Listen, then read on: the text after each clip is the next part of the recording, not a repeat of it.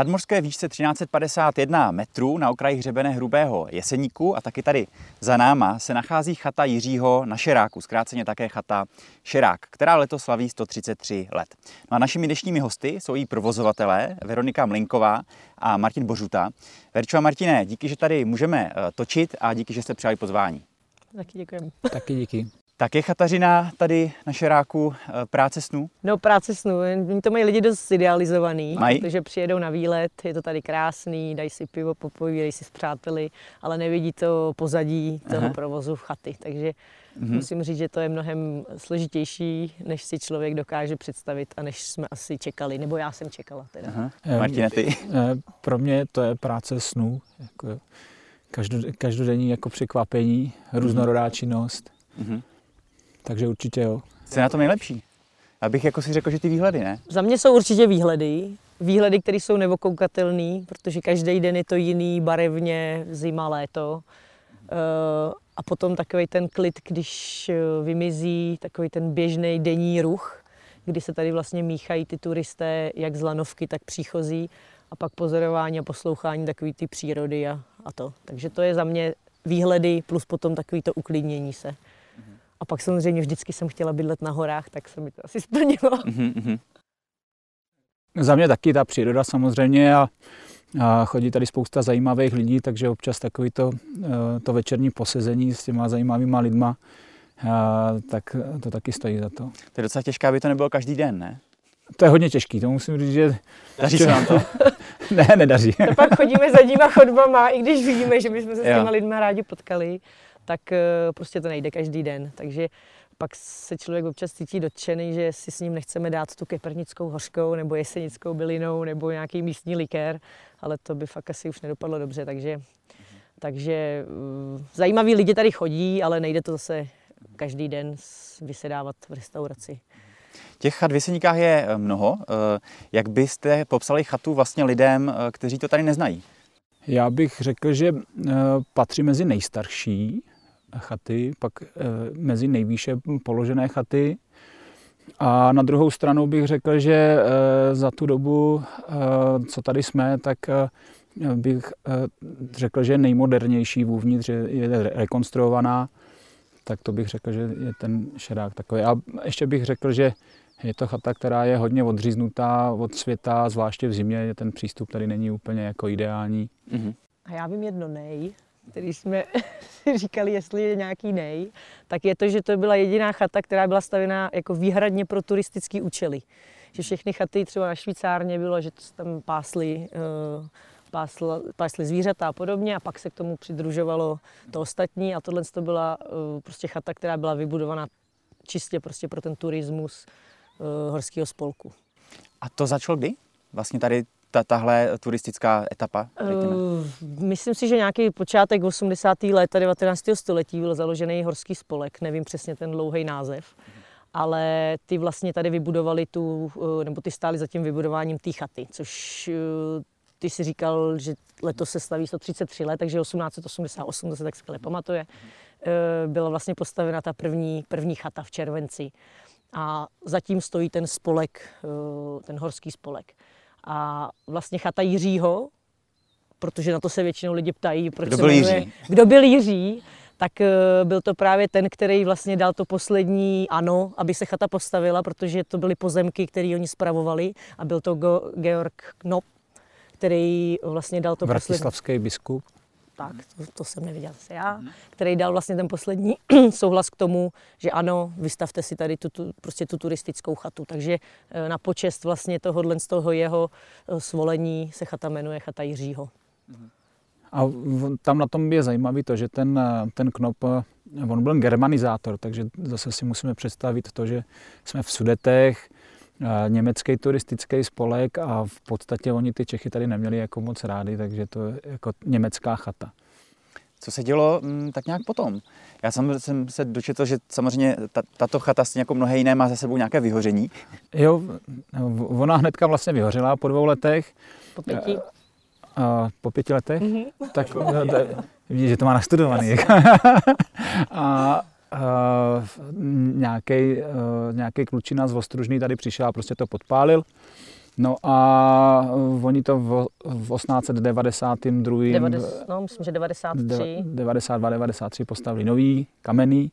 A na tom je zase jako kdyby e, dobře vidět, že oni to postavili za dva roky. Jo. Takže na, přestože to tady vozili e, koňskýma povozama, tak takhle velkou chatu zvládli tak rychle. Jo. Prostě ta chata byla hodně jakoby oblíbená, to, že to schořelo vlastně po těch, já nevím, pěti letech, tak uh, oni tu chatu prostě chtěli. Takže znova začali vybírat nějaké peníze, nějak, nějaký sponzoři a opravdu i hned začali pracovat na tom, aby se ta chata udělala jakoby nově a už byla samozřejmě mnohem větší. Ta původní je taková prostě menší, s takovou věžičkou, vypadá úplně jinak, než vypadala teďkon.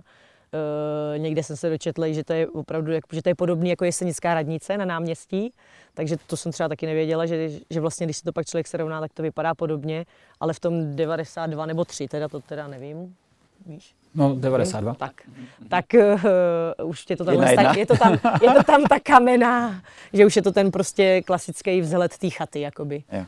A to možná nikdo neví, ale my, když jsme žádali povolení e, zvoničky, aby jsme tady mohli postavit, a tak jsme si vlastně vytáhli tu pohlednici starou a bylo tam vidět ta zvonice na té chalupě a to je vlastně jako kdyby e, takhle vypadala ta zvonička, jako jo, tak proto původní ty původní chaty. chalupy. Aha.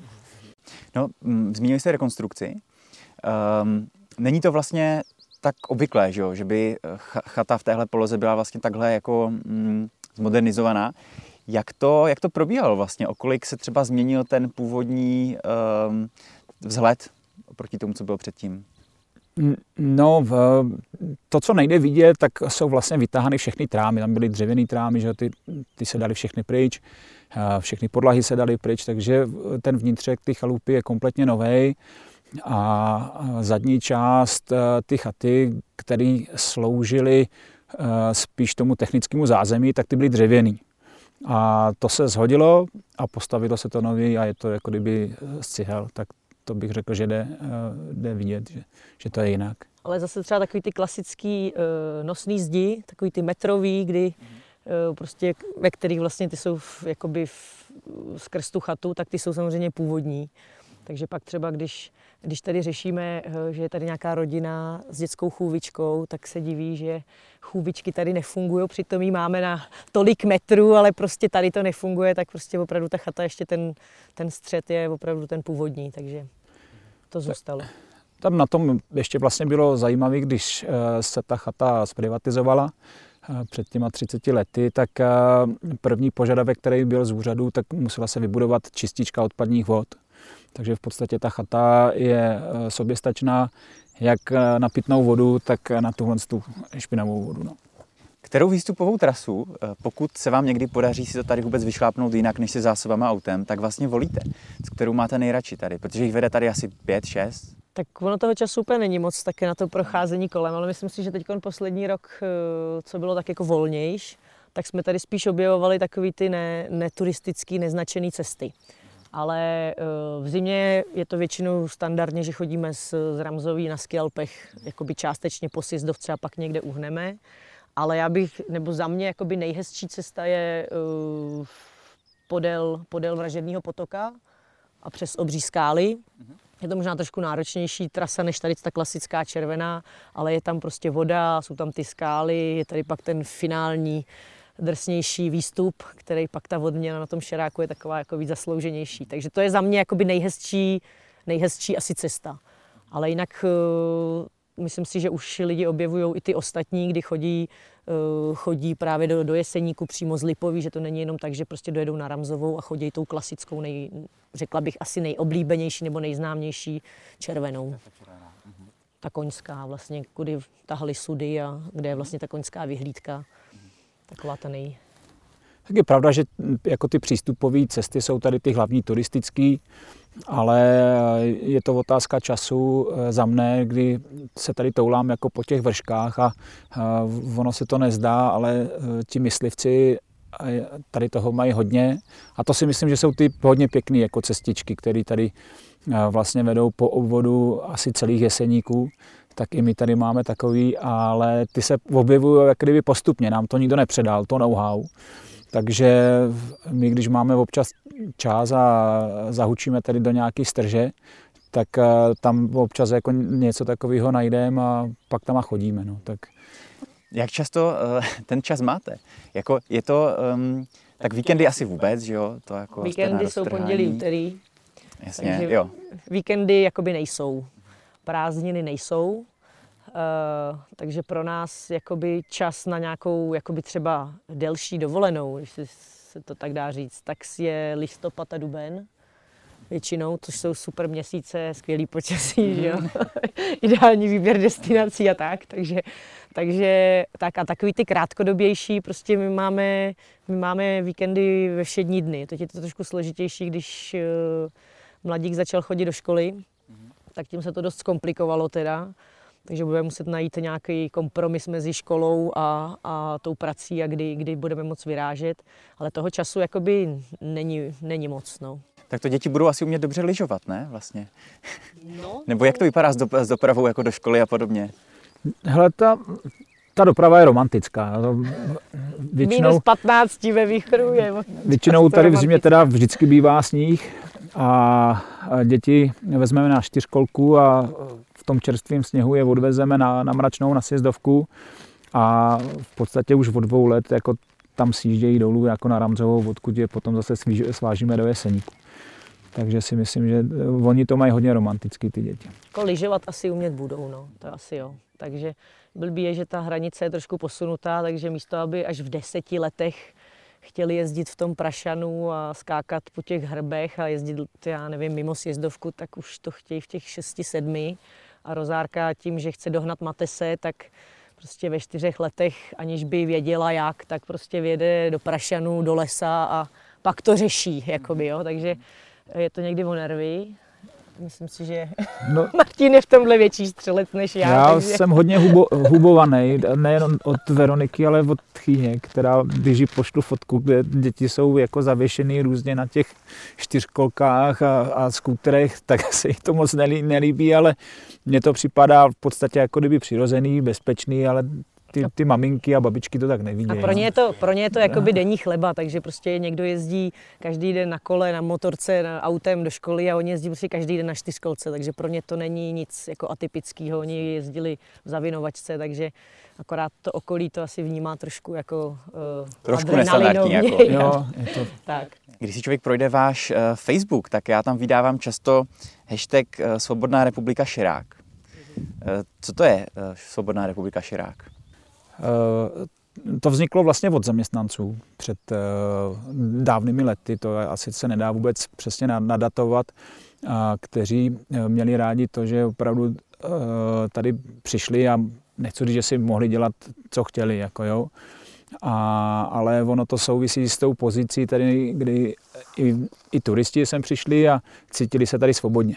Takže s tím asi vzniklo to Svobodná republika Šerák a No ono eh, to bylo znát i třeba teďka v té pandemii, kdy sem ty lidi přišli a tak nějak si jako odpočinuli eh, od toho svázaného světa eh, dole ve městě, tak tady se nám to celkem jako podařilo tak nějak jako udržet při životě a to si myslím, že je ten duch i toho šeráku, taková jako svoboda. Vesměs teď za toho jakoby covidu jsme to jako vytáhli ven, jeden uh, bývalý zaměstnanec právě překreslil to logo, který máme na, uh, na helmě starý, která je vystavená v restauraci. A tak si tady jsme si s tím pohráli a vesměs teď se nám to tak jako kopíruje na všech různých věcech. Mohlo se tady zpívat za covidu, jo, lidi si tady mohli takhle po, při procházce sundat samozřejmě roušku, nebylo tady žádný takový, bylo to takový uvolněnější, tak se to tak jako chytlo. Jak se můžu přihlásit do Svobodné republiky Šerák, jak jako dostanu občanku, říkám, kupte si nálepku a budete ve Svobodné republice a... Šerák. Tak se to tak jako spadlo to do toho roku, který byl takový zvláštní. Takže... A nevím, jestli jste si všimli, ale máme i eh, vlajku Tibetu na, na, na, na chalupě. Už vlastně tři roky, když jsme tady přišli, tak to ono to s tím souvisí, kdy jako my, jako nebo já, preferuji, prostě podporuji tady tohle svobodné myšlení, aby to nebylo ušlapávané takže, takže ta vlajka tady už je tři roky taky. No. Já bych se chtěl ještě vrátit na chvilku k té rekonstrukci. Eh, Mně to totiž nedá, protože mm, vy jste udělali vlastně z těch, eh, kolik tady bylo původně míst před rekonstrukcí? A 96. 96, tak se to vlastně trošku zmenšilo na nějakých... Uh, 70. Na, na 70. Um, Jakým způsobem, jak dlouho to trvalo, ta, ta rekonstrukce sama o sobě vlastně?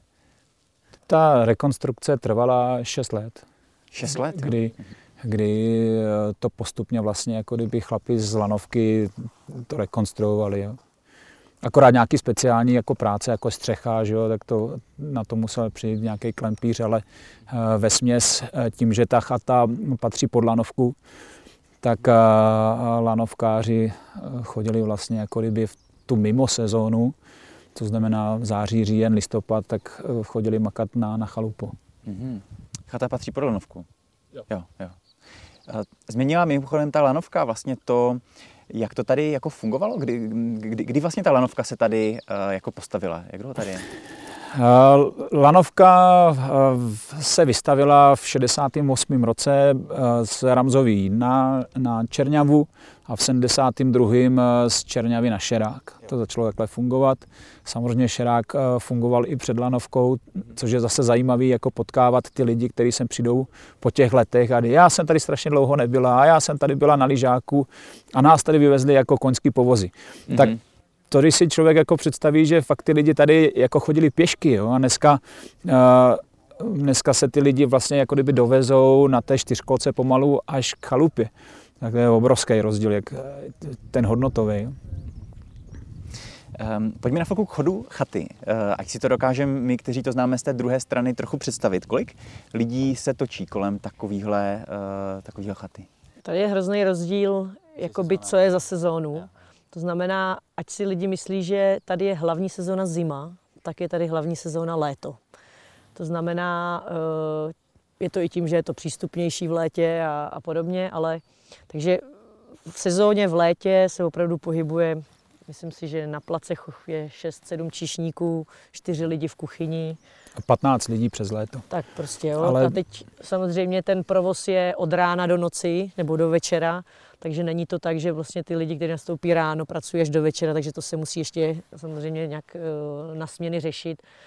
Aby jsme to jakoby zvládli přes to léto, tak se tady otevřeli ten bufet, uh, který vlastně jakoby pomůže s tím provozem toho, ten, kdo přijde jenom na pivo nebo jenom nějaký lehký občerstvení. Takže ten nával přes to léto, když je hezký počasí a víkend, je opravdu jakoby obrovský. A ta lanovka, která sem vlastně vozí Eh, někdy ani nezastavuje a prostě než odveze tu první várku, tak jede už další. Takže sem naraz jako vždycky se dorazí strašná spousta lidí. Nemluvě o těch, co přicházejí ze všech stran jakoby pěšky. Takže ten nápor je opravdu takový nárazový. A pak se stane, že je všední den prší. A, a... On je nárazový, ale trvalej. On přijde ten náraz, a který začne v 10 a skončí třeba v 5, jo, přes to léto. Jo. Takže v tom je to jakoby náročný, ale pak zase, když je mimo sezóna, tak uh, samozřejmě, když nejde lanovka, protože většinou odstávka je právě duben, listopad, doba naší dovolený třeba případně, tak eh, těch lidí sem chodí míň a už není potřeba tolik lidí tady. Jo. Prostě stačí, když jsou dva lidi v restauraci, takže ten výkyv a i to právě s tím personálem, vytížení toho personálu je prostě složitý. Takže my vlastně uh, tu sezónu vykrýváme prostě brigádníky nebo někomu na částečný úvazek, vysokoškoláci, středoškoláci, kteří jsou rádi, že se dostanou prostě do jiného provozu. Jsou, většinou jsou to lidi z měst, není to jenom, že by to byli místní, jsou to Brňáci, Pražáci, Ostraváci, prostě Solomou. Tam je ještě důležité říct, že je to o to náročnější, že málo který z těch studentů by tady chtěl vydržet na dva měsíce v kuse. Takže vy v podstatě je sem dostanete na dva, na tři týdny a pak ty lidi musíte znova jako ryby otočit. To znamená, uh, sice se bavíme o 10-15 brigádnících, ale vy v podstatě jich musíte sehnat třeba 35 až 40, aby se tady protočili. Jo? A což je jako kdyby uh, složitý v tom, že uh, chceme udržet nějakou kvalitu, na přípravu kávy, točení piva a ono se to nezdá, ono, ono je to potřeba ty lidi naučit a ne každý to umí. No. Co jsou některé z takových zákulisních výzev, jako které my takhle nevidíme a se kterými, pro které jsou pro vás jako rutina a musíte je dokola řešit a třeba my jako turisti si nedokážeme ani představit? Tak určitě voda a elektřina, to jsou takové vždycky černý můry naše, ne? Neteče voda, Bylo v období, kdy jsme měli problém s vodou. Jo. Ono teďka dva roky voda je, co oni teda tvrdili, že je sucho, tak my tady máme jako hodně vody. Ale předtím se to samozřejmě řešilo. Jo. Ono se to řešilo už od doby vzniku ty, eh, ty chalupy, eh, kdy tady eh, se snažili najít nějaký prameny, byl tady nějaký tykač, který tu vodu trkal jako kdyby nahoru do chalupy, tak to, je, to tady klidně ještě najdete jako zakopaný ale ono asi, jak se zanášely ty trubky, tak to přestalo fungovat. Eh, takže doprava té vody eh, byla a asi bude do budoucna jako vždycky problém. Ale myslím si, že jsou tady asi jako eh, důležitější nebo náročnější věci, a to je jako zavážka toho, no. toho zboží. Že? Prostě ono čím chodí čím dál tím víc lidí na ty hory, uh, čím víc se toho vypije, sní, to znamená pro nás jako největší výzva jsou ty sudy pivní, kdy, kdy my naraz tady uh, vozíme 100-200 sudů a, a to je potom jako opravdu jako horská výzva. Mm-hmm.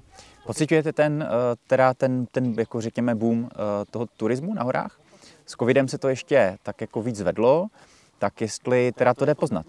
Já si myslím, že jeseníky se jakoby objevují teď častěji, že jsem, eh, takhle když se s těma lidma bavíme, tak jsou i ze vzdálenějších opravdu částí. Takže asi možná Krkonoše, Šumava projetý už všemi, takže už i ty Češi, nejenom Moraváci, prostě objevují jeseníky. Takže to určitě. A myslím si, že teď samozřejmě to léto, co bylo, tak to bylo úplně atypický, protože to byl prostě nárůst jako obrovský a asi i si myslím, že trošičku, což je vlastně náš takový nějaký naše přání, aby tady ty lidi jakoby nebyli pouze jednu noc, protože spousta lidí jde přechod eh, jeseníků, jsou tady vlastně na jednu noc a to je strašně potom náročnější na to řešení toho provozu. 60 lidí ubytujete, odubytujete, zapíšete, prostě mm, uklízíte pokoje a snažíme se těm lidem ukázat, že není potřeba jenom přijít, rozhlídnout se a jít dál na tu hřebenovku, ale prostě dá se tady zažít spoustu jako jiných věcí, podívat se i po těch eh, trošku zapadlejších cestách a strávit tady třeba dva, tři dny eh, a zažít to tady právě i ty večery, i ty východy, západy slunce, které jsou ve směs viditelný. Tady z lavičky není potřeba někde stávat ve tři ráno a, a vyběhnout někam na nějaký kopec. Takže to si myslím, že to je takový náš trošku přání, aby tady ty lidi zůstali jako díl a víc si to jakoby užili takovou tu atmosféru, atmosféru toho.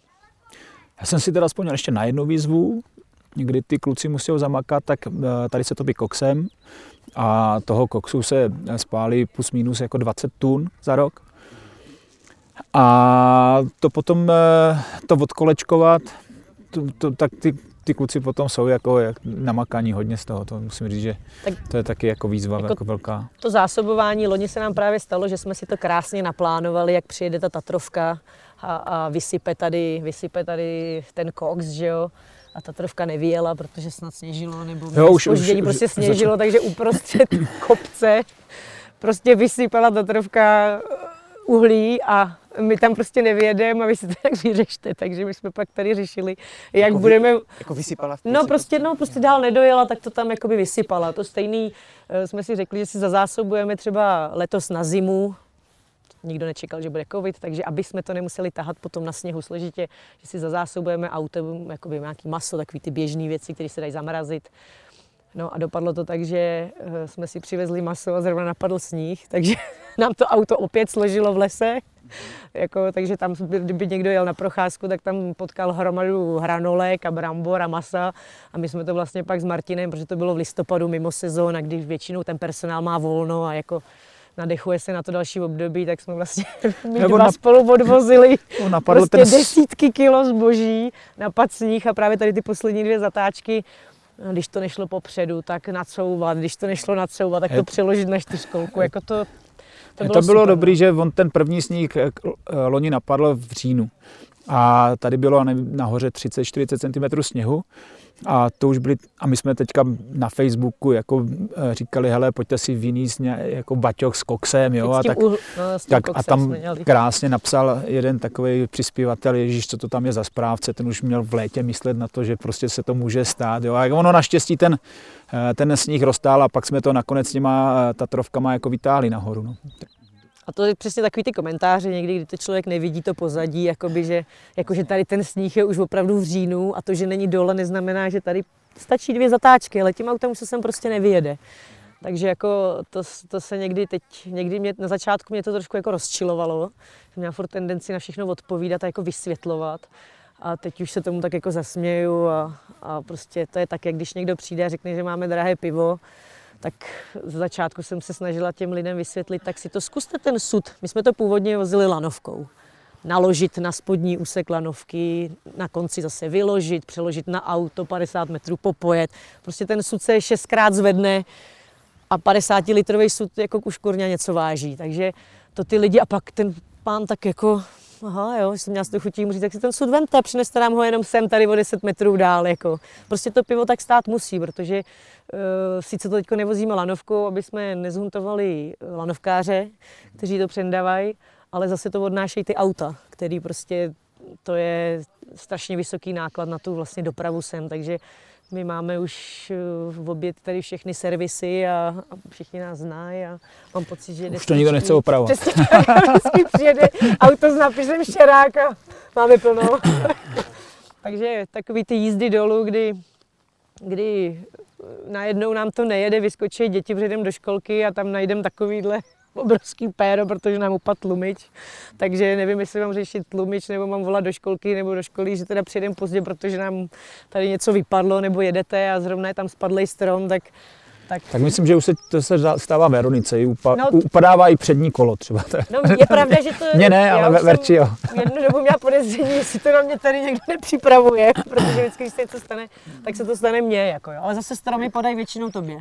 Jo, to je pravda. Že, že... že Martin prostě jede a musí si třeba na čtyřkolce odtáhnout jako na naviják strom, a, aby objel a tak. Takže stromy, stromy mě nepadají, mě upadávají teda části vozidel.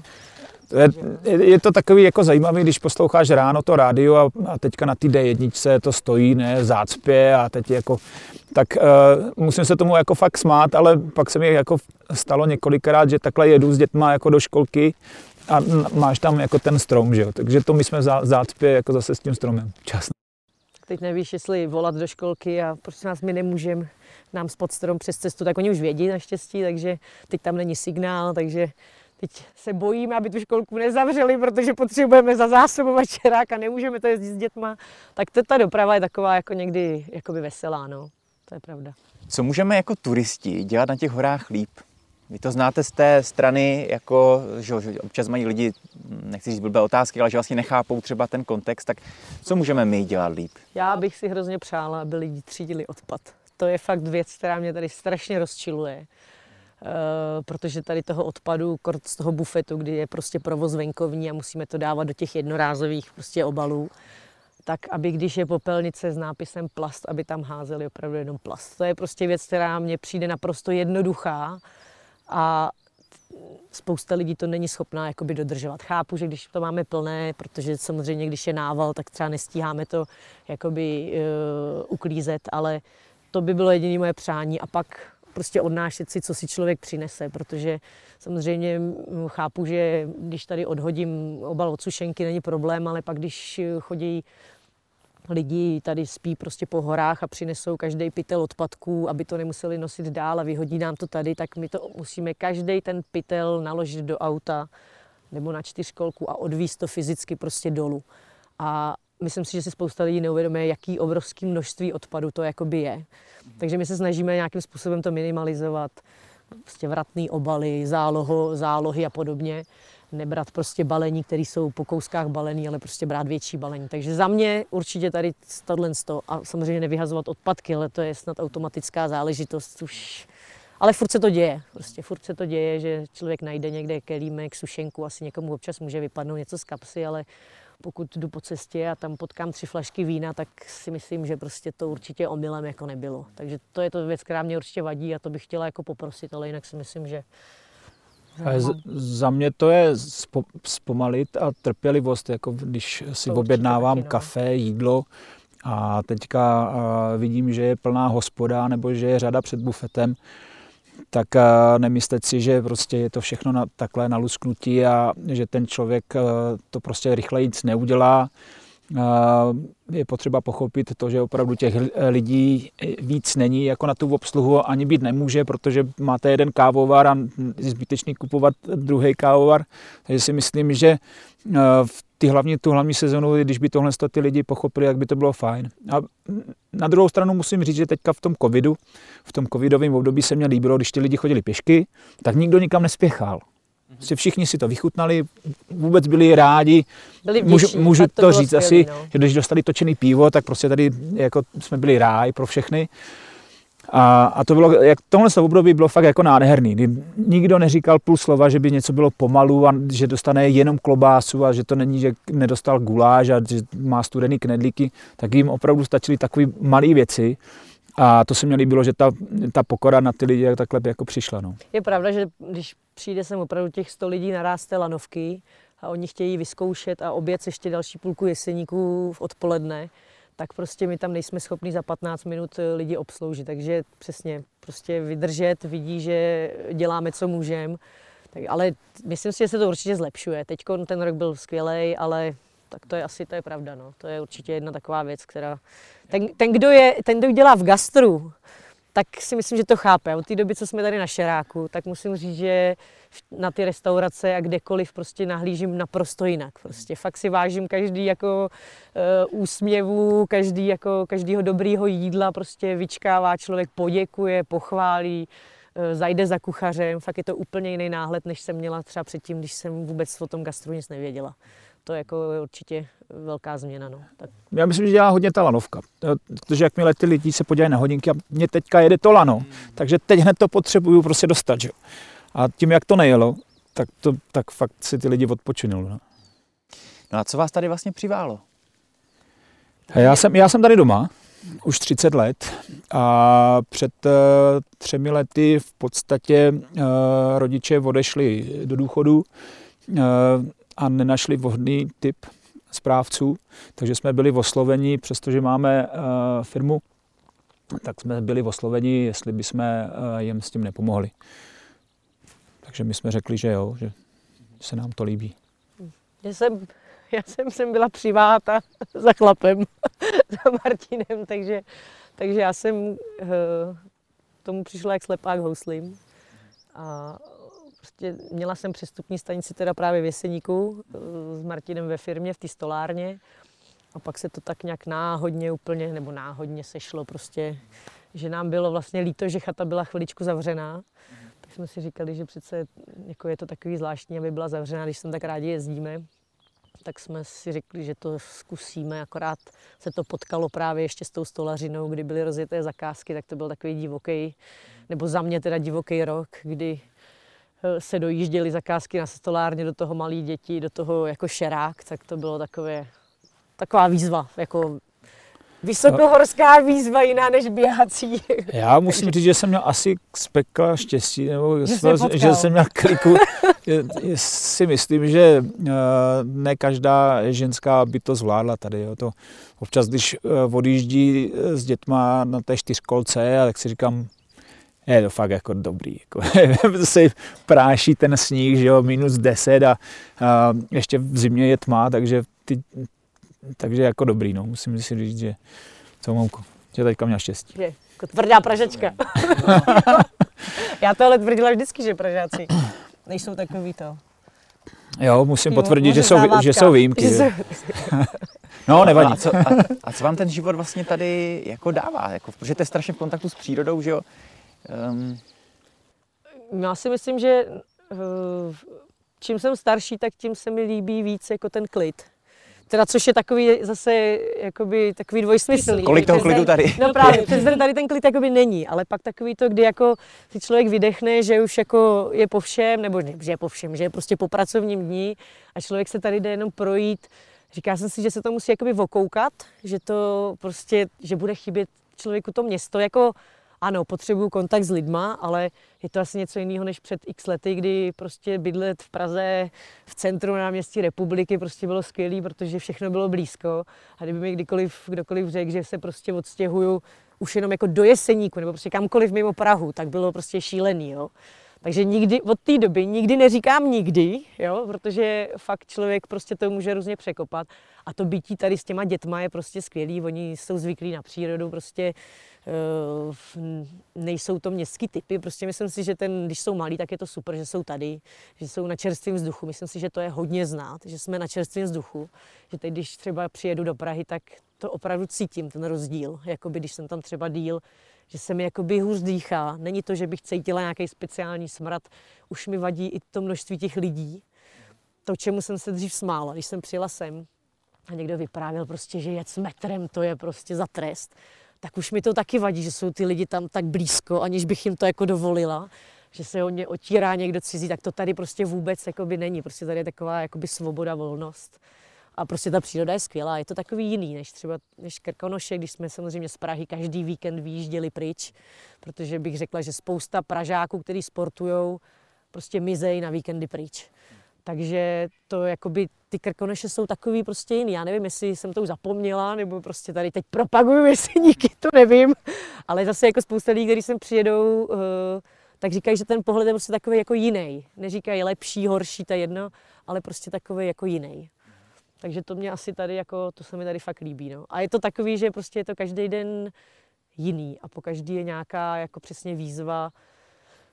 Já teda jsem uh, byla vždycky plánovací typ, Martin absolutně není plánovací typ, takže to hledání toho kompromisu je takový to, takže se to nějak jako tak uh, snažíme se to nějak, uh, aby se to potkalo, ale zároveň tady se člověk naučil prostě neřešit kraviny, a prostě hold se to stane, no tak řeším to, co se zrovna stalo. Prostě upadne mi kolo, no tak se z toho nezhroutím a prostě zkusím dojet buď na půl upadlým kolem, nebo prostě jedu pěšky, nebo když mi upadlo kolo na čtyřkolce, tak, nebo pás na čtyřkolce, tak jsem si sundala lyže, nechala jsem tam zaparkovanou čtyřkolku a prostě jsem jela na lyžích a pán mi říká, jako, co, co, co, vy to tady necháte? Říkám, no nechám, jaké upadlý kolo, stejně na tom nikdo neodjede, jo. prostě úplně, že už asi tady ty stresové situace už nám nepřipadají tak stresový, no.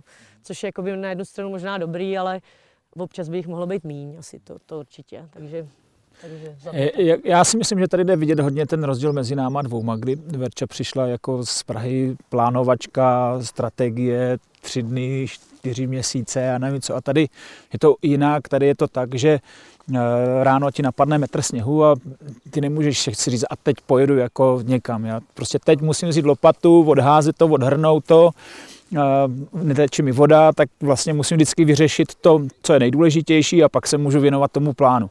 Eh, jenomže to nejdůležitější potom kolikrát zabere prostě dva, tři dny a, a je to celý zase jinak. A takže my tady řešíme takový ty, takový ty ten přírodní život. Jo. Takový to, co zrovna teď je nutný, tak to řešíme, je to spojený s, s tím provozem, takže nad tím až tak nemusíme nic složitého vymýšlet. Že jo. To, takže tím to vypadá jako kdyby je to jednoduché řešení problému, ale musí se to řešit hned a to je to, co nám jako zase na druhou, nebo mě to dává hodně, že ty jsi vlastně takový Ferda mlavenec. Jo? To nejede ti internet, tak ty si s tím musíš jako umět poradit. Nejede ti elektřina, tak tady není žádný elektrikář. Takže samozřejmě neděláme jako takový nějaký složitý věci, ale v podstatě se musíme poprat jako kdyby eh, ze vším. A to je jako kdyby ta definice toho chataře. Eh, jsme úplně na všechno. Od, od, když to vezmu od spodu, tak jsme kotelníci, jsme popeláři a, a zároveň eh, investujeme peníze do, do technologií a spočítáme si to, jak to má fungovat, jak to nemá fungovat. Takže děláme tak úplně až do setna.